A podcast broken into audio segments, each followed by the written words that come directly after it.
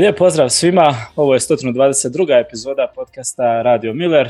Danas imamo jednog posebnog gosta sa Sport kluba Hrvatska, Ivan Hodoba. Ivane, dobrodošao. E, pozdrav, hvala na pozivu i uvijek dobar osjećaj biti dio tvoje emisije.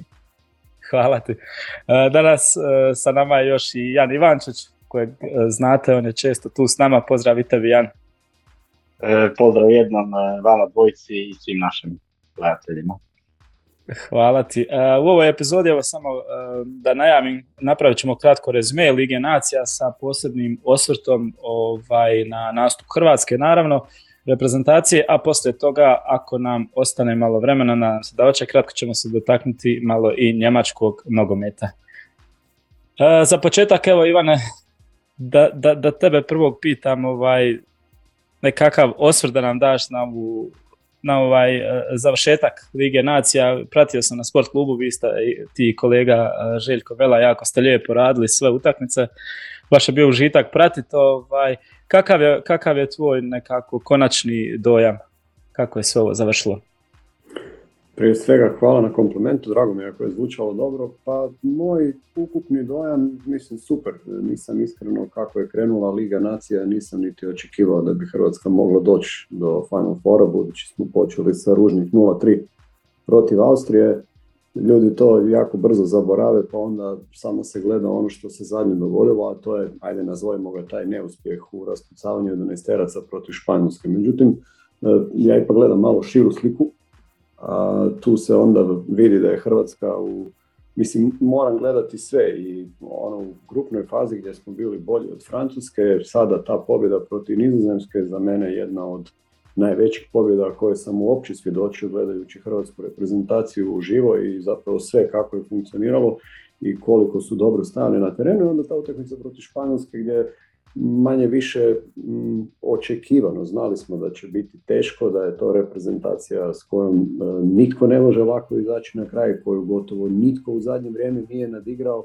Oni nikoga ne zgaze, ali definitivno nitko i njih ovoga, ne nadjača po pitanju igre. Činilo mi se da je tu Hrvatska manje više bila al pari dok su imali snage. Nekako sam dojma da su oni sa zamjenama možda malo više profitirali, sad je to slučajno ili je manje slučajno, to je teško govoriti, ali ajde da sad skratim, budući si pitao neki generalni osvrt, to je jako zadovoljan, mislim, doći do finala Lige nacija za mene je veliki uspjeh, posebno kada pogledamo koje su reprezentacije prethodno igrale finala, koje su osvajale, tako da ovo je sjajna stvar za Hrvatsku, eto još jedna potvrda da smo mi ta reprezentacija, taj najgorniji ešalon koji stvarno vrijedi. Da, slažem se, ovaj, sjajan uspjeh. E, mi smo najavljivali ovdje i polufinalne, ovaj, tako da smo se osvrtali dosta na to, pa evo možemo sad možda prijeći odmah na, na finale i taj e, finalni dvoboj e, Hrvatske i Španjolske. Jan, kako je tebi izgledalo to u finalu? E, pa da, to što je ovaj, Hodobo već spomenuo, dakle, prilike koliko smo očekivali, Španjolsku, ono, neće nikoga, neće nikoga zgaziti, E, možda nije baš, ne bi baš svako kupio kartu za njihov nogomet, ali uglavnom oni bi protiv Manchester City je vrlo vjerojatno ovaj, preuzeli inicijativu. Iako mislim da u jednom trenutku utakmice čak je bila, bio posljed e, lopte na strani Hrvatske, ali da, s vremenom negdje tamo oko 75. minute nekako su Španjolci bili ti koji su malo lakše dolazili do, do našeg gola i imali su nekih e, solidnih prilika, Livaković i tamo bio jedan skino, jednom je i Perišić, ovaj, ako se ne varam, skinuo se crte. I na, I na kraju moram biti iskreni, meni se činilo da smo mi više htjeli u produžecima e, ovaj, odvesti to nekako na, na penale.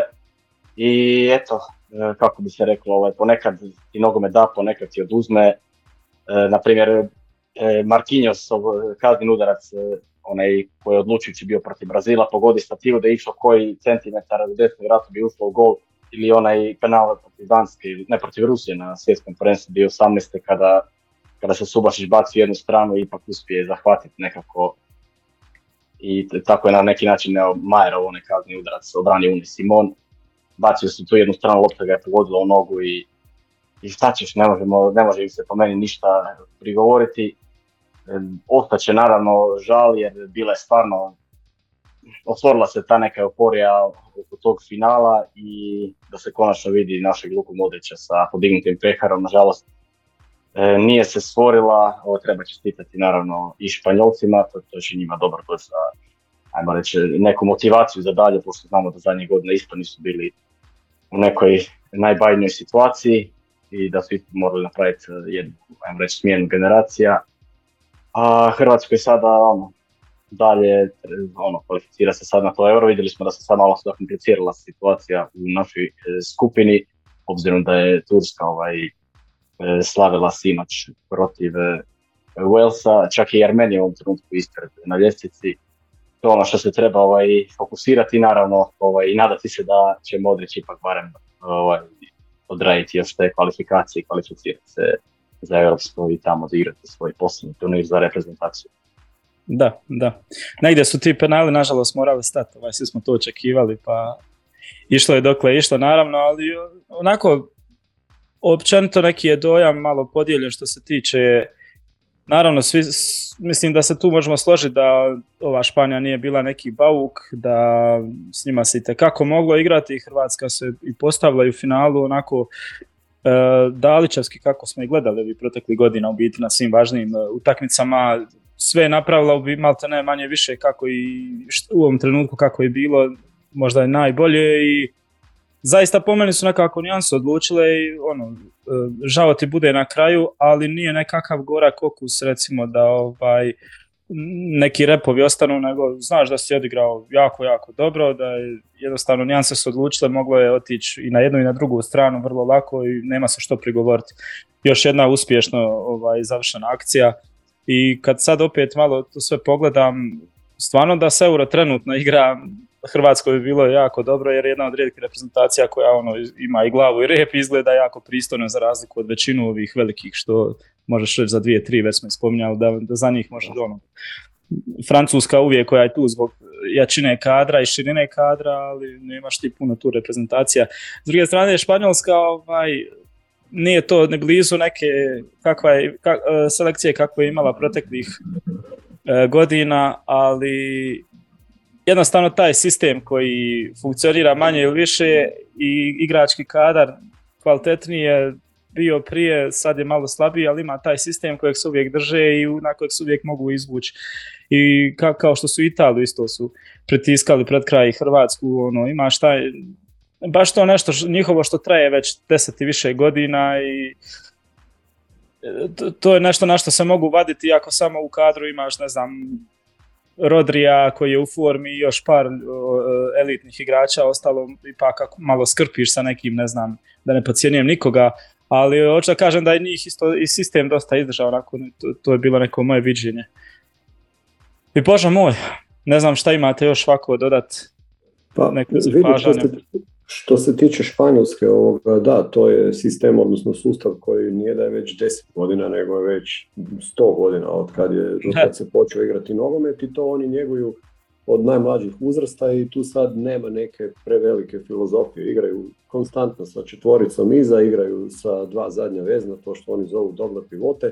Imaju stopere koji znaju igrati kako bi mogli na tom posjedu E, inzistirati, uvijek su imali naprijed igrače koji mogu pritiskati da bi brzo osvajali loptu, to su jako dobro radili protiv Italije i protiv Hrvatske, posebno protiv Italije, protiv Hrvatske manje mislim da je tu odličan posao, odnosno potez napravio Dalić uoči starta utakmice što je stavio Erlića u kombinaciji sa Šutolom jer ipak imam osjećaj da je tu brži protok lopte, iako to je naravno idealno i tu nam je jako falio Guardiol, jer s Guardiolom i Šutolom Hrvatska ima tu tehničku dotjeranost u iznošenju lopte, ono što Španjolci imaju konstantno. Jel?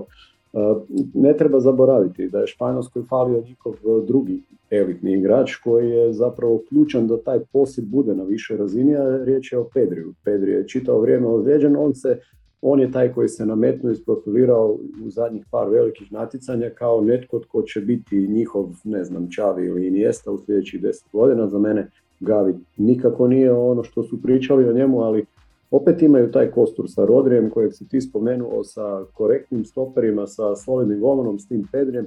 E, oni uvijek imaju veliki fond igrača. Ja sam mislio da će im se možda obiti o glavu to što njihovi izbornici, kako je radio Enrique, tako je počeo ovaj Delo Fuente, oni nevjerojatno puno rotiraju iz utakmice u utakmicu. Dakle, kako pogledaš kvalifikacije, igrali su protiv Norveške, prvo kolo nisu briljirali, pobjedili su 3-0, nekako na kraju taj Hoselu zabio dva gola pa izgledalo ljepše nego što je na terenu bilo.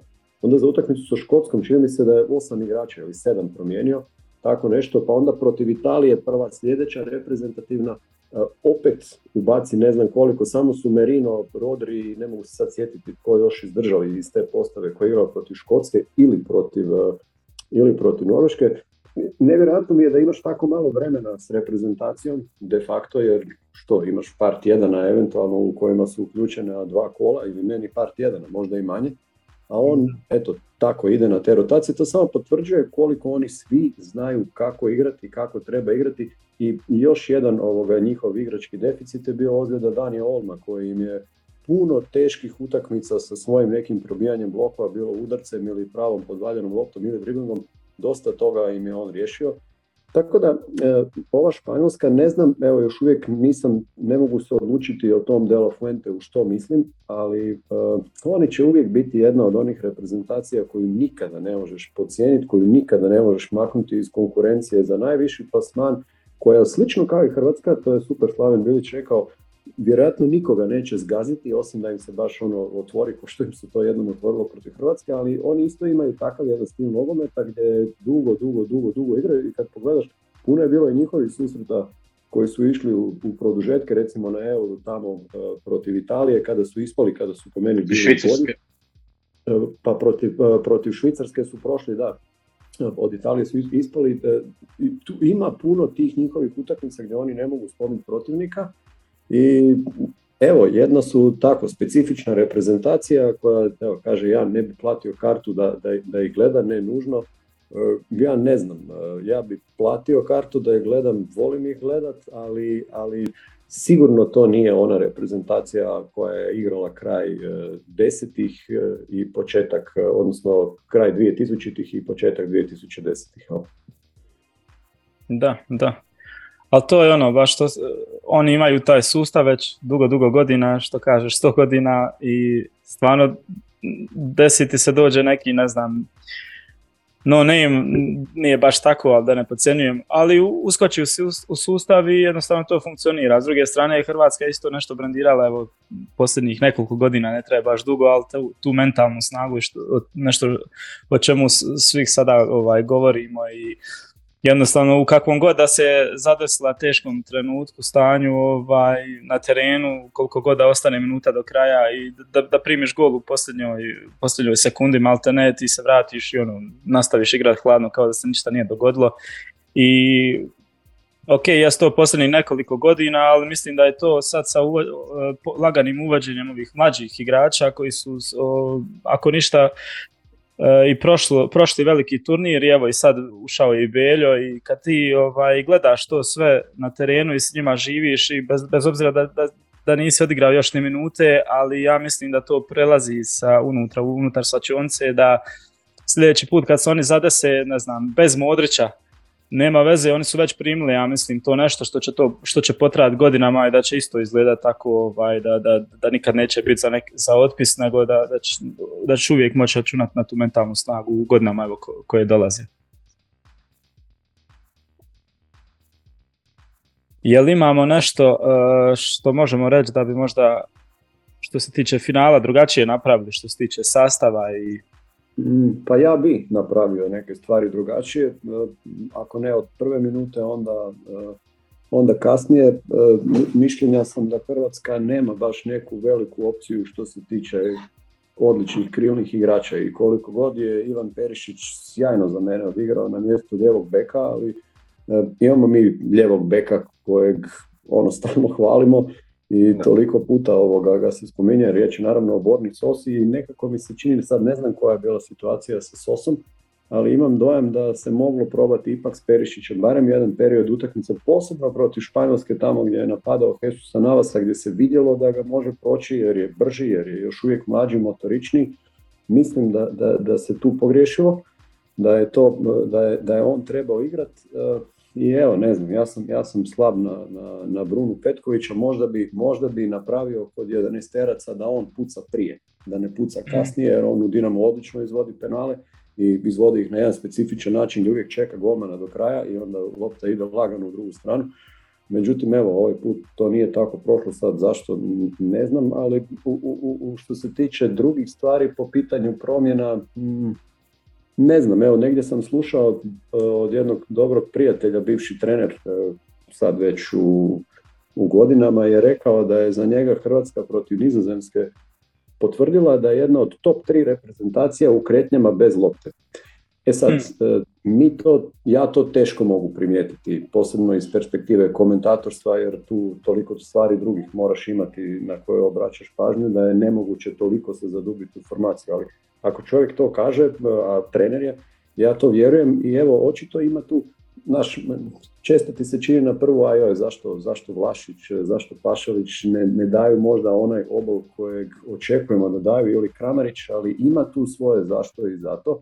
I neke stvari koje su možda malo teže primjetne nekima koji nisu treneri ili bivši igrači, nije nam jednostavno ovoga percipirati jer nogometni, nogometni sastav 11 i taj zapravo veliki teren površina koja se mora pokriti, tu ima toliko detalja e, kažem, ono što mislim da je prilično jasno da ta pozicija ljevog krila je nešto što nije bilo Oršića, da je igrao tamo Oršić, e, ja, ja, ja bi više razumio tu njegovu odluku što se tiče sastava.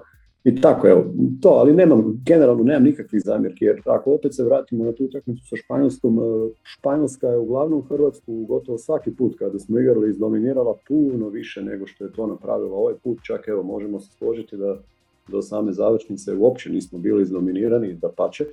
Da, tako da, to je ovo što si ti rekao, nijanse su presudile, taj dan na njihovu stranu, jedan drugi dan, nadamo se, e, ako ćemo ostati ovakvi će biti na Hrvatsku i to je to, to je nogomet, ne da upotrebimo onu najveću floskuletinu na kraju. da, a ne znam zapravo sa Sosom isto, nije, nije nam jasno baš, meni se čini već dugo vremena ako da nešto s njim ima što se tiče ozljeda i onda malo je bilo i u klubu nekih previranja, tako da možda nije bio 100% ni fizički, a možda ni psihički unutra i onda je možda selektor procijenio da ipak, mada imaš i Barišića i ali to kao što ima stvari... u jednom trenutku utakmici se moglo to napraviti. E, da, da. Ljevo i Perišića. Pakar zadnjih vidjeli smo u dvije situacije da, mu, da ga je tamo bio na skoču i izbrisao mu, da je bio ovaj više gore postavljen, sigurno bi se desilo možda i u još koju situaciji. Pa da, u biti tu je najjednostavnije pitanje. E, da li si dobio išta dobro gore da je veće od onoga što si izgubio od Peršića, što si ga uskratio da igra dole, a ne na krilu. Mislim da nije.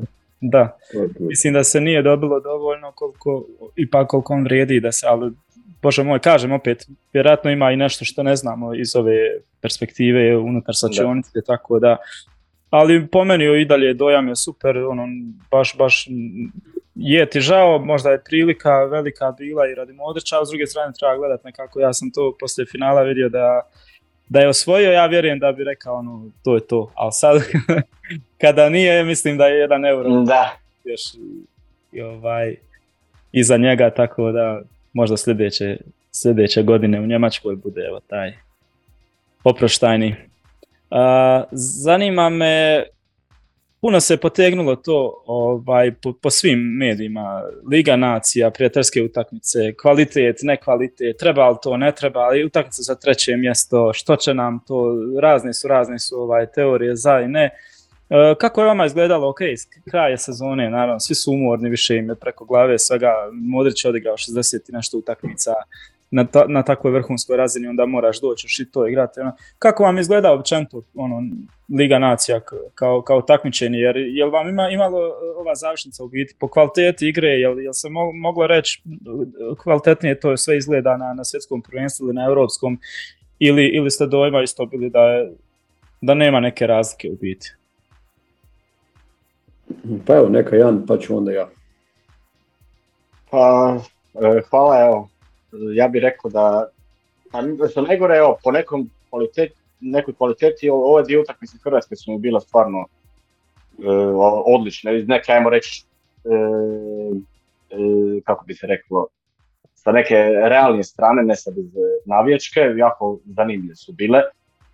ali, na primjer, Španjolska Italija bio je to, već smo bili spominjali, dobar nogomet, zanimljiv, ali nije bio toliko kvalitetan, najmo reći. Sad, da li je to sve ukupno potrebno ili ne, mislim sada je već prošlo jedno duže razdoblje kad ovo je već bilo treće izdanje Lige Nacija. Jednostavno je po meni možda i previše da nakon koliko naporne sezone, pogotovo ovakve, nakon što je bilo i svjetsko prvenstvo ovaj, usred zime, gdje se odigraju još više utakmice, da moraš još odigrati E, toliko, mislim, s druge strane da nema Lige Nacija, ti više sad mora igrati ove kvalifikacije za svjetsko ili europsko prvenstvo. Tako da, e, ne znam šta reći, samo što jedno, jedno što mi je sad stvarno glupo, a to je, ja mislim, danas da sam vidio, da će sljedeće izdanje Lige Nacija e, igrati se i čak i četvrt finale, tako da će ona reprezentativna pauza u trećem mjesecu, što je meni najbolja reprezentativna pauza, zato što dolazi taman prije kraja klubske nogometne sezone. Ta će se igrati četvrt finale, a polufinale i finale će se igrati u, u ovaj, e, lipnju, lipnju vjerojatno, a i naravno dvoje, dvije reprezentacije po skupinama će prolaziti skupinu, tako da onda još ti dolazi i recimo dođeš do finala, znači imaš još tri utakmice dodatne u cijeloj sezoni još te za ostale kvalifikacijske koje nisi odigrao u tom trenutku, tada će se vjerojatno igrati kvalifikacije za svjetsko prvenstvo u Americi, tako da ne znam, previše, previše, i ako opet kažem, e, barem eh, iz neke navijačke perspektive bude ti ipak drago da se igra ta, da je ne znam, Hrvatska igra protiv nizozemske polufinale pa protiv španjolske finale, jer zna se desiti ovako da u šestom mjesecu nemaš ono osim kvalifikacija nekih apsolutno ništa kada je godina u kojem nema e, svjetskog ili europskog prvenstva. Dakle, to je neko moje viđenje.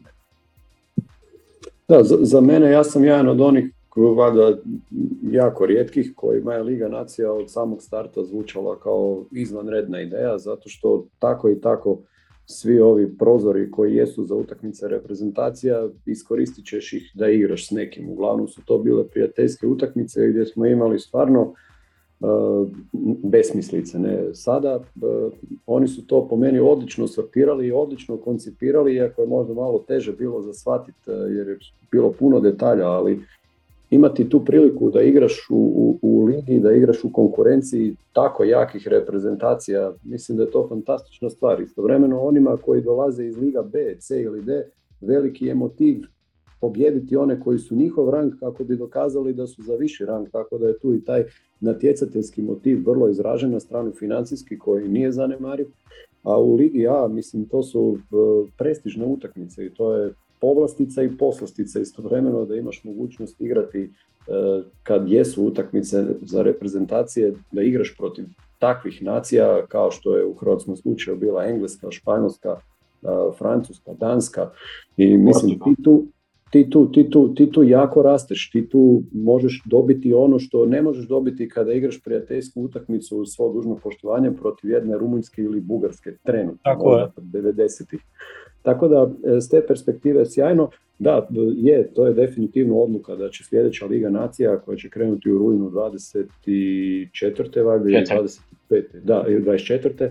da će imati ovoga i to tu jednu međufazu, knockout fazu, četvrt finale, tako da će dvije reprezentacije iz svake od četiri skupine uh, ići dalje i onda će se tu igrati četvrt finale za odlazak na Final Four. Mislim, Final Four vidjeli smo, ako gledamo sve te utakmice, ti si Jan super rekao, dakle Španjolska i Italija nisu odigrali neku krasoticu i atmosfera je bila tako lila, ali Hrvatska nizozemska, ako izuzmemo prvo polovreme, je bila izvrsna utakmica. Da. Utakmica za treće mjesto je bila iznenađujuće dobra, ima puno susreta za treće mjesto na svjetskim prvenstvima koji nisu niti blizu takvi, završila je s pet golova E, Italijani su dobili, jel? I onda to finale koje, a mislim finale ko finale, uvijek ga igraš u rukavicama sa velikom dozom rezerve i sa velikom dozom obazrivosti. Međutim i ono je kako utakmica odmicala dobivalo malo i na tempu i tako dalje. Za mene u svakom slučaju suma sumarom Liga Nacija fantastična, evo sretan sam, bio sam jako tužan što smo ispali u Ligu B, pa su onda eto proširili sa 12 na 16, pa smo ostali u Ligi A, čak je bila bilo je govora da bi se južnoamerička reprezentacija uključila u Europsku ligu nacija, to bi mi tek bilo super da možemo igrati sa Argentinom, Brazilom ili nekom Kolumbijom, što ja znam. ovoga, evo, podržava maksimalno, a velim, tu su još i novci koji za Savez su uistinu velike. Hrvatska je dobila 9 milijuna eura za drugo mjesto, Španjolska 10,5 milijuna eura za prvo minimalno, čak negdje sam čitao da su još i veći iznosi, dakle, mislim, tu je matematika vrlo jasna. Između toga i onih terena gdje se jednom ozlijedio ovoga, podsjetite me, Marko Pjaca, ne mogu se sad sjetiti protiv koga. Estonija mislim da je bila. Bravo, Estonija. Ja biram Ligu Nacija. Biram, biram Ligu Nacija. Posebno, ja, sad, pazi, mi u Hrvatskoj trenutno imamo taj privilegij da imamo stvarno super reprezentaciju. Ne? I nudio je se mogućnost da kroz Ligu Nacija igra protiv drugih super momčadi. Pa zašto to ne iskoristiti, ono, napuniti stadione u Splitu, u Zagrebu, uh, zašto ne u Puli, uh, neka utakmica, stadion je odličan. Tako da za mene palac, dva palca gore i nadam se da će ustrajati na tome. A mislim da će javnost s vremenom, posebno sada nakon ovog zadnjeg iskustva, ok, da se razumijemo, nije to svjetsko prvenstvo, nije to niti europsko prvenstvo, ali je prvo do, a neke utakmice su jače nego na euro ili na svjetskom prvenstvu, pa to dovoljno je samo pogledati skupinu, ne? Da, da. Ja se slažem isto. Još jedna stvar, mislim, i, i, Euro su razvodnili sa 24 reprezentacije, što se meni recimo ne sviđa, meni je bio najbolji onaj format sa 16 i ti stvarno imaš osjećaj kad se plasiraš da si napravio nešto veliko, a ovo što su sad napravili sa svjetskim prvenstvom e, mi tek zapravo pojačava ne, to zadovoljstvo da imaš Ligu nacija. 48 reprezentacija, pa sad da staviš 20 europskih i 8 južnoameričkih bi imalo smisla. Ali ovo kako su to oni, mislim naravno moraš biti fair u toj raspodijeli, ali sigurno će nogomet patiti, to, to nema dileme. Da, da, slažem se. Da, za mene Liga nacija isto odlična ideja. Jest, um, prihvaćam argumente za previše utakmica i da to, to, to negdje treba možda modificirati, ali to se naravno neće nikad zbog novaca i šta ja znam. Jest puno i ovaj lipanski je stvarno težak, dešava se da ljudi odigraju po 70 utakmica, što je brutalno, sve to razumijem, ali tu se treba pomiriti s tim da jednostavno te će utakmice svejedno biti i one će se morati odigrati. Sad je li to prijateljska kao Njemačka i Poljska i, i da igraš sa Ukrajinom i ne znam, ili da je Liga nacija koja ipak ono, kad si ti u grupi sa Danskom koja je isto jaka zadnjih godina, sa Francuskom, sa Austrijom, tebi, i, i što je Miho odlično rekao na tribini neki dan, ovaj, dobivat će sve više i na kvaliteti i na svi će, svi će sve više ozbiljije svačati. Od ovih reprezentacija velikih ne želiš ti više ispast u B pa igrati malo slabije nego, a i ovi iz mhm. B naravno što si ti rekao i on, ovaj, želiš ići gore i daćeš sve od sebe da, da, da si među najboljima i da igraš te jake ovaj, utakmice. S druge strane, naravno i savezima je, recimo HNS, kad uzmeš, puno im je lakše e, sve kampanje i marketing i sve uh, napraviti kad, kad znaš da igraš od, u Ligi nacija, od, od Danske, od Francuske, Austrije, pa onda ideš na Final Four, pa to je daleko su veće mogućnosti. Ovaj, mislim da, da, da, da dobra je stvar kad se već moraju tolike te utakmice igrati puno bolje od prijateljskih i da će samo isto rast. To i sviđam se taj, taj četvrt. Samo stvari dodao ovog, apropo ovog što si rekao, da, puno utakmica, ali za Boga miloga, mislim, ti igrači stvarno žive dobro. Oni koji su reprezentativci dobivaju novce koje, koji su ogromni. Pa mislim sad ako su još dvije, tri utakmice problema, onda pragu, ne, to je jedna stvar. A druga stvar koju smo zanemarili, ovi nogometni manji e, sastavi Eh, na drugom kraju spektra, tipa nekakva Malta, Estonija trenutno, San Marino i tako dalje. Svi oni su svrstani u svoju ligu D i tamo su im ekipe koje su Alpari. Sad pazi, ti si za Maltu ili za bilo koju od tih spomenutih uvijek imao kvalifikacije gdje oni nisu imali šansu doći do boda, a kamoli do... E sad imaju odjednom nekog protivnika kojeg im je netko nametnuo kad se već sami to nisu mogli organizirati i oni tu i tamo nekoga pobjede i to kad vidiš to veselje tih reprezentacija, naš Malta pobjedi lupam San Marino 2-1, ne, pa to je, njima je to, e, i meni je i to super i onda se može dogoditi da ta Malta napreduje da dođe do Lige C. Na kraju će se po meni e, sve će rezultirati time da nogomet, kvaliteta nogometa se diže ne? i ti kao reprezentacija, kao momčad bi trebao moći rasti. Eto. Da, da, da, slažem se.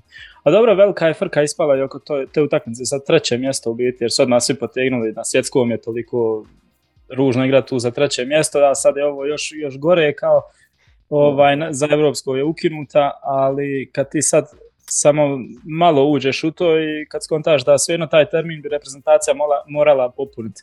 I sad, zar da Italija i Nizozemska usred ovog turnira što su bili u, tamo u, u Rotterdamu i Enschedevu, kako se zove, sad on, da ne igraš tu za treće mjesto tu gdje jesi, gdje ti je sve organizirano, znači moraš organizirati opet neku drugu kuću da igraš ili negdje drugo da gostuješ i to, to, to, ludost, a mora se odigrati, jednostavno ti su termini pod mus, a jer ne možeš ni vratiti se u kvalifikacije sad iz ovog turnira, jednom ne bi ni to bilo dobro, tako da je ta za treće mjesto, ok, možda se ne igra ni, ni za što važno i bitno, ne za prestiž neki, ali se ona mora odigrati tako da je tu upakirana opet, kad, je već, kad se već mora odigrati, da je upakirana puno ljepše nego sada moraš još nešto ovaj, organizirati. ali, ali, ima još jedna stvar, ima još jedna stvar zašto se utakmica u Ligi Nacija za treće mjesto mora igrati zbog ukupnog plasmana u Ligi Nacija, a mm. ukupan plasman u Ligi Nacija uopće nije nevažna stavka, posebno za reprezentacije kao što su Nizozemska i Italija, koje su, iako su se proširili formati svjetskih i europskih prvenstava, na neko čudo e, uspjeli ne plasirati se. I sad e, može se dogoditi da se opet ne plasiraju, recimo, jer su jedni i drugi krenuli slabije u kvalifikaciji, imaju skupinu gdje će gotovo sigurno biti u najboljem slučaju drugi, a možda neće biti niti drugi, a onda uopće nije loše biti e, kroz Ligu nacija imati taj stvarno lakši put kroz, kroz baraž kroz još e, četiri utakmice, ako do toga, odnosno kroz dvije utakmice ako do toga dođe. Ne? Da, da, da, svakako. Odlična stvar. Uh, mislim da smo prošli manje više sve, ne znam imate li vi nešto još dodati da je bitno da, da smo zaboravili u biti što se tiče ovog izdanja Lige Nacija, trećeg, je tako? Da. A, mislim, trebalo bi možda spomenuti MVP-a finalna utakmica Marcelo Brozović koji, mislim, za njega to nije ništa čudno, stvarno, evo, 91,7% točnih dodavanja, 8 od 9 e, od dobrih i dugi, pogođenih dugih lopti, 2 od 2 driblinga što za njega ovaj, nije baš nešto običajno, a vidjeli smo kako je Gavija tamo bio izvo, izvozo, šteta što niko nije bio ovaj, u petercu, 7 od 12 osvojenih duela, 3 od 4 osvojenih zračnih duela i 3 oduzete lopte, stvarno Marcelo pa može se reći da, je, da nije bilo problema s ozljedama da igra ono jedno vrijeme Inter kada, kada se igralo to polufinal Lige prvaka, ovaj, bi mogao biti u nekih 11, eh, ajmo reći u Efinih eh, za ovu 22. na 23. A Rodri je onda uh, igrač Final Fora, ili? Da. Uh, da, da, on je, on, je, on, je, on je MVP čitavog Final Fora, Brozović je bio najbolji igrač te Da. Dobro ljudi, onda to je to. Idemo se kratko osvrnuti, pošto je podcast o njemačkom nogometa, njemačke ovdje nema niti na mapi. A kako, kako trenutno izgleda, neće dugo ni biti. Ovaj, da se malo prebacimo na Bundesligu, pošto svakako sport klub ovaj, prenosi Bundesligu sad. I ovaj, ti si Ivane bio uh, i nekoliko puta u Gegen Pressingu, jednoj od najboljih emisija u biti što se tiče Bundeslige ovaj, šokantna sezona. Evo da vidim tvoje viđenje ukratko. šta reći za, za ovakvu završnicu? Da, šokantna je premala riječ, trebalo bi izmisliti neku novu da opiše ono što se dogodilo u zadnjem kolu, naravno u kombinaciji sa svim onim što je prehodilo tome. Bio sam malo žalostan, moram priznati da je Borussia Dortmund tako upropastila sve ono dobro što je radila do zadnje utakmice do, do Mainca. E, ludo je bilo, evo ne pamtim da je, dobro moram priznati da kako u ovih zadnjih deset godina od kako radim posao koji radim, teško mi se e, posvetiti drugim ligama onoliko koliko se posvećujem onima koje prenosim, pa nemam baš jasan uvid u bundesligaške sezone koliko su bile interesantne, ali manje više ono što sam uvijek pratio, Bayern je tu bio dominantan skoro od e, prve do zadnje minute. Borussia je napravila to prvenstvo izrazito zanimljivim. E, istovremeno, od kad ja pratim nogomet, ne znam da je u Bayernu bilo toliko turbulencija, da su se na skoro jednoj amaterskoj razini e, iz tjedna u tjedan događale stvari, izlazilo prljavo rublje na površinu. Mislim, stvarno to, to što je Bayern napravio, čudo mi je da su uopće osvojili naslov. Mislio sam kako su tamo otjerali Nagelsmana, baš sam bio uvjeren da će im se sve obiti u glavu i da će u svim natjecanjima biti prekratki. E, Liga prvaka, kup, ono, kako su kup ispali jel, od, od Freiburga i onda i onda počeli lagano i, i u Bundesligi kaskati za onim što je inače njihov standard. Ali evo, na kraju ipak uh, oni su pobjedili u zadnjem kolu, Dortmund nije možda baš ta utakmica Borusije i Bayerna gdje Borussia imao, imao sam osjećaj zaslužila puno više nego što je dobila. I još tako neke stvari gdje je Dortmund možda mogao ili trebao biti nagrađen, ali sami su si krivi. Sami su si krivi, bilo je puno utakmica, mislim prenosio sam onaj gubitak sva tri boda protiv Verdera u pet minuta na kraju kad su vodili 2-0 Prenosio sam ono kada su imali 2-0 protiv Stuttgarta sa, sa igračem više pa su odigrali e, nerješeno. Mislim, to ti se ne može dogoditi ako, si, ako pretendiraš da budeš da, da osvojiš naslov. Nekoliko fantastičnih mladih igrača, igrača se isprofiliralo i stasalo u baš ono prvoklasne nogometaše, prije svih Bellingham i Musiala. Teško mi je sada birati između njih dvojice, možda malo Musiala dolaskom Tuhela ovoga pao ili nije prestao je biti toliko fokalna figura kakva je bio pod Nagelsmanom, ali oni on i Bellingham oduševili, ali tu je i čitav niz drugih igrača, Kolo Muani, uh, u Leipzigu nekoliko njih kako je, uh, kako je proradio Soboslaj, pa i taj Leipzig uh, kako je igrao. Mislim, zapravo je sezona bila odlična, ovi klubovi na koje ne računaš da će imati neki veliki domet, Freiburg i Union Berlin, ponovno su, što bi rekao naš kolega Ivković overačivali, ako, ako mene pitaš, e, bilo je nekih koji su podbacili, razočarao me na kraju Eintracht, pa i Borussia Mönchengladbach sa tim svojim rezultatima, e, odnosno sa nepredvidljivošću, pa možda na, na kraju i Bayer, iako je Bayer imao taj jedan veliki zalet pod Čabijem Alonsom, ali ne znam, ni, ni, na kraju su mi ipak bili, možda, možda se tu vidjelo da su malo ograničenog rostera, i tako, ali jedna sezona koja, evo, e, bila je izvrsna, bila je posebna po mnogo čemu, šteta, kažem, za mene šteta što nije netko drugi osvojio titul, ne mora to biti Borussia Dortmund, negdje, neki je to Leipzig ili što ja znam, neki je Stuttgart, ali to je nemoguće. E, evo, nadam se da će i sljedeće sezone biti tako, premda vidim Bayern se maksimalno pojačava, e, slab, slabi druge, a drugi teško mogu nadomjestiti te igrače bez kojih će ostati. Pa dobro, ne znam na koga točno misliš ovaj. Pa ne znam, ne. Lajmer, eh, na, na, na Lajmera ovoga, pa sad Aha, da, da, da. Doći, sad u krug. Da, uh, mislim, uh, Lajmer je u Leipzigu vrlo važan igrač, kao što je bio Gravenberg važan u Ajaxu, kao što je I Sabicer. Sabicer, tako je prije, dođu i nestanu. U Bayernu ne sviđa mi se to, ne, ne, ne radi to samo Bayern, da se razumijemo, to rade svi veliki klubovi i evo meni e, zbog toga ja i volim jako i više reprezentaciju jer se to ne može dogoditi da ti netko uzme igrača tako ne. Uh, mislim Bayern će opet već sad to možemo reći biti favorit za titulu sljedeće sezone premda Rafael kojeg će vjerojatno uzeti u Rusiji Dortmund ako sam ja dobro pratio možda već i jesu. Misliš na Gerera? Da. Na Gerera, da. To je gotov posao. Mislim, Borussia Dortmund će znači ostati bez, bez, bez Bellingema, ostaće bez Rafaela Guerrera i ti si izgubio dvojicu po meni od tri najbitnija igrača u toj sezoni. Treći bi bio Julian Brandt i ajde u drugoj polovici sezone Malen, ali pitanje je hoće li Malen moći ponoviti to što je igrao uh, u, u ovoj uh, u zadnja 3-4 mjeseca. Mislim da hoće, uh, ključa njima Haler u biti, jer su oni počeli puno bolje igrati i Malen i ADM i uz Halera. Tako da vjerujem da će to isto ostati tako, ali samo da se vratim što kažeš, ovaj, teško pronaći riječi kako, kakva je sezona bila ovaj, stvarno. Ali mislim da, da, da taj triumf Bayerna u zadnjim minutama da je malo da je osvojila Borussia recimo i tako da je sve bilo ono spektakularno zadnje minute, mislim da se puno više pričalo o tome jer se sve bilo taman prašna podigla i wow kakva sezona, koliko je zanimljivo u Bundesligi, u ostalim ligama već davno sve bilo gotovo i onda mislim kako je to na kraju se dogodilo, Bayern je opet osvojio, samo da je poklopilo to sve i svima je ono splasnulo, ne opet, ono opet.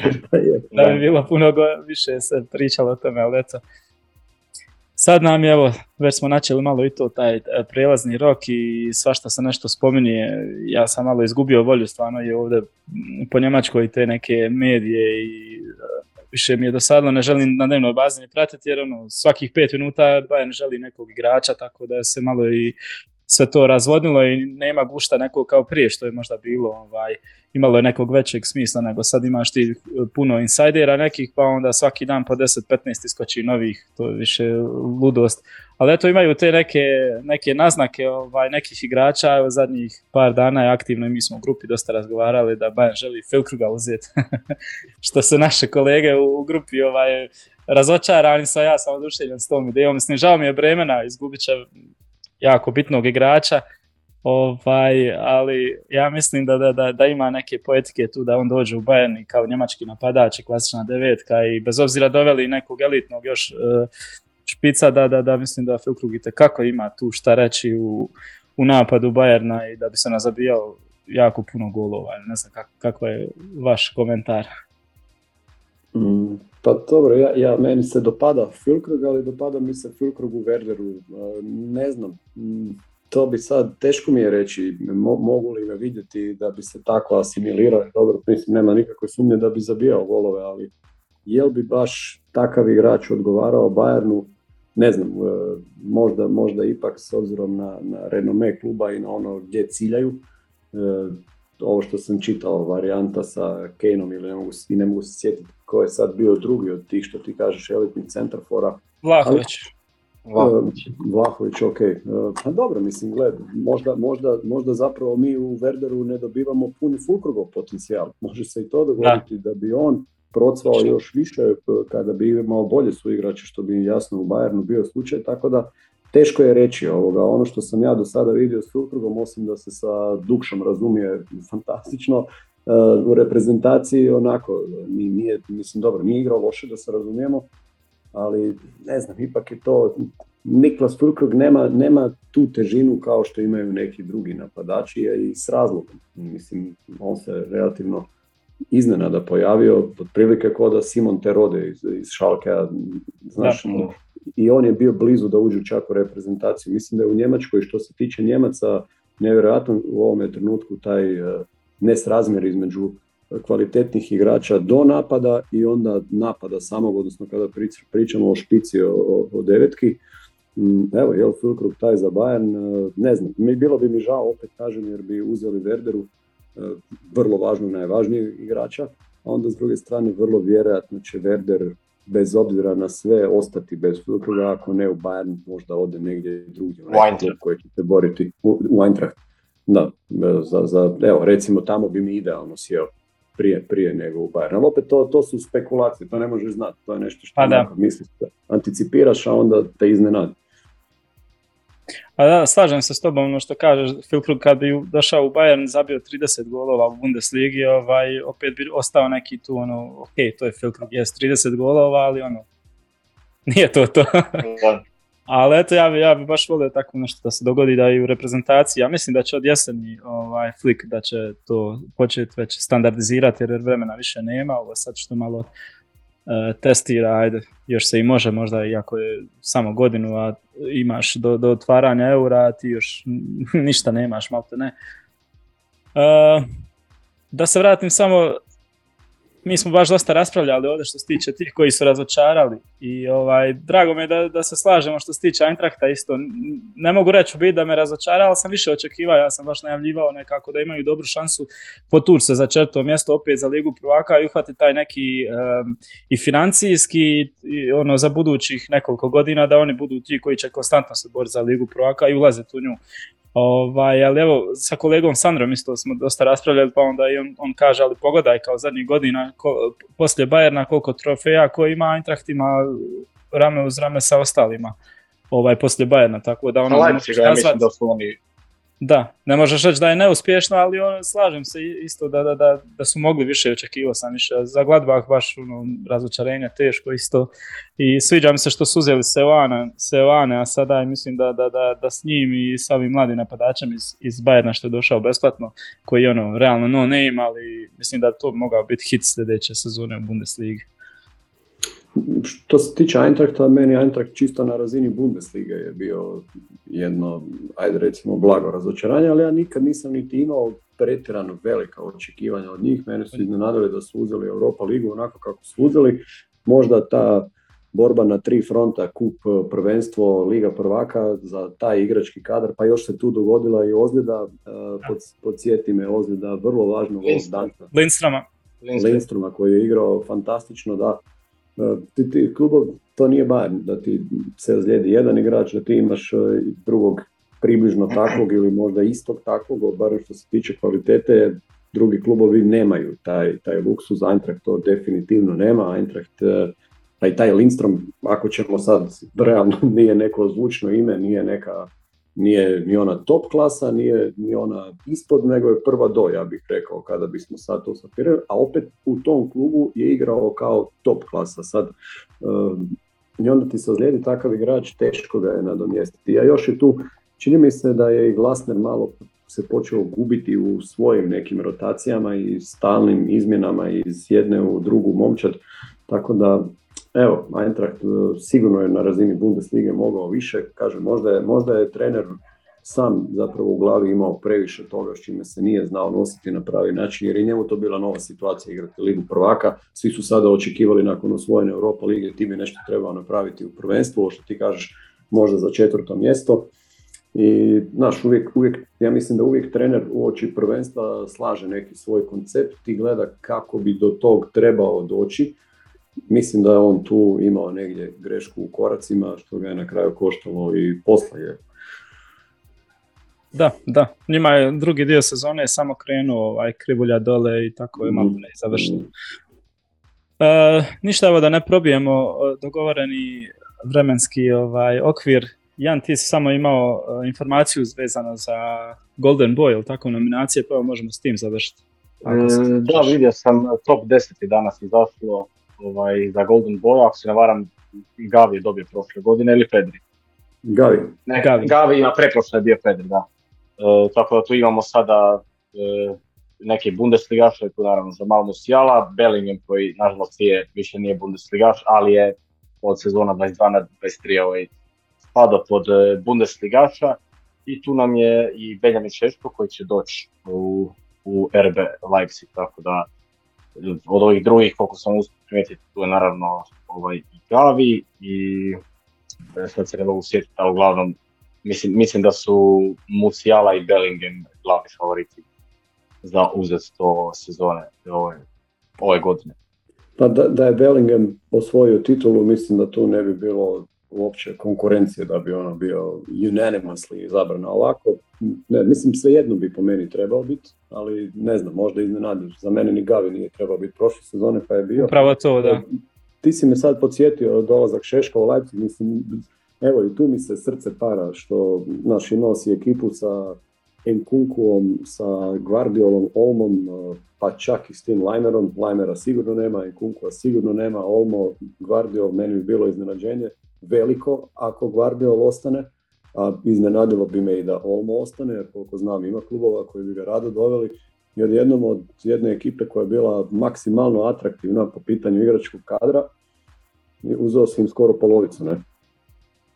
To, mi je, to, mi je, to, me, to, to, mi je jako žao u Njemačkoj, baš smo pričali jednom Divković ja o tome zašto klubovi poput Borusije, Dortmund ili Leipzig, ali posebno recimo Dortmund koji ima veći stadion od svih ovih klubova gdje prodaju igrače, osim jedino Barcelona ima veću u Europi, imaju, imaju sve, svo ono e, fundamentalno što bi trebalo biti dovoljno da klub do te mjere naraste da može privući i najelitnije igrače i držati ih u svojim redovima, međutim upravo suprotno oni to ne mogu. Evo, ja, ja volio bi znati zašto u Njemačkoj je to samo Bayern, a ne može recimo biti Borussia Dortmund ili oni još netko treći, a negdje postoje recimo jedan evo, Manchester City ili sad je to postao i možda na putu da postane Newcastle, pa i Chelsea koji tamo prije u 90-ima nije baš eh, bio klub gdje su željeli ići oni najbolji igrači i ostajati.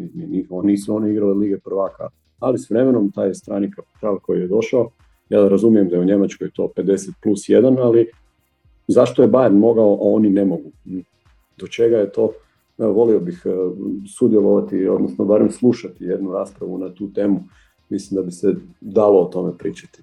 Baš hoću da kažem, ovaj, mislim da se treći, četvrti, možda i više ljudi koji je gostovalo u ovom podcastu da je to spominjalo i da su čak i poslije u porukama mi govorili daj da napravimo nešto, ovaj, jednu epizodu, jedno dva sata da, da se raspravlja o tome, tako da evo, još je više, još je veći poticaj sad ovaj, da tako nešto napravimo, možda preko ljeta dok nema ovih utakmica, dok lige ne počnu, pa tako da... Odlična je tema, to, to, je, to je odlična tema. Da, da, slažem se. Uh, ništa, mislim da možemo onda s tim i završiti, ne znam, evo imate li nešto za kraj. Jan? Pa ništa, bilo mi je dobro, e, ugodan razgovor, velika čast na jednim od sigurno boljih komentatora u Hrvatskoj i na ovom prostoru i vidimo se u sljedećem epizodi. Hvala, hvala ti Jan, hvala ti na, na ovim laskavim riječima ovoga. Meni je isto bilo ugodno, evo, žao mi je, možda sam malo previše pričao, a imao sam osjećaj da, da želim izbaciti to iz sebe po, po pitanju Lige Nacija, a i ovog za Bundesligu nisam evo imao nikakav ventil do sada, pa kao i uvijek kod Nikolaja to e, dobro dođe da čovjek ovako malo e, da neke svoje e, dublje misli za ono što je prošlo. Ne? Odlično, baš mi je drago. Ništa onda možemo uskoro opet onda organizirati ovako jedno druženje što se tiče i Bundeslige, a i ove teme posebno što smo, što smo ovaj malo otvorili. Ljudi, hvala vam puno. Hvala tebi i pozdrav, veliki pozdrav Janu i pozdrav e, gledateljima podcasta. Tako je, pozdrav svim našim gledateljima. Bilo je to sve za ovo izdanje 122. E, podcasta o njemačkom nogometu, ali je bio većinom o Ligi nacija. Tako da nadam se da vam se sviđa i do sljedeće epizode, sada točno ne mogu baš najaviti kada će biti, ali do kraja možda tjedna bi mogla biti 123.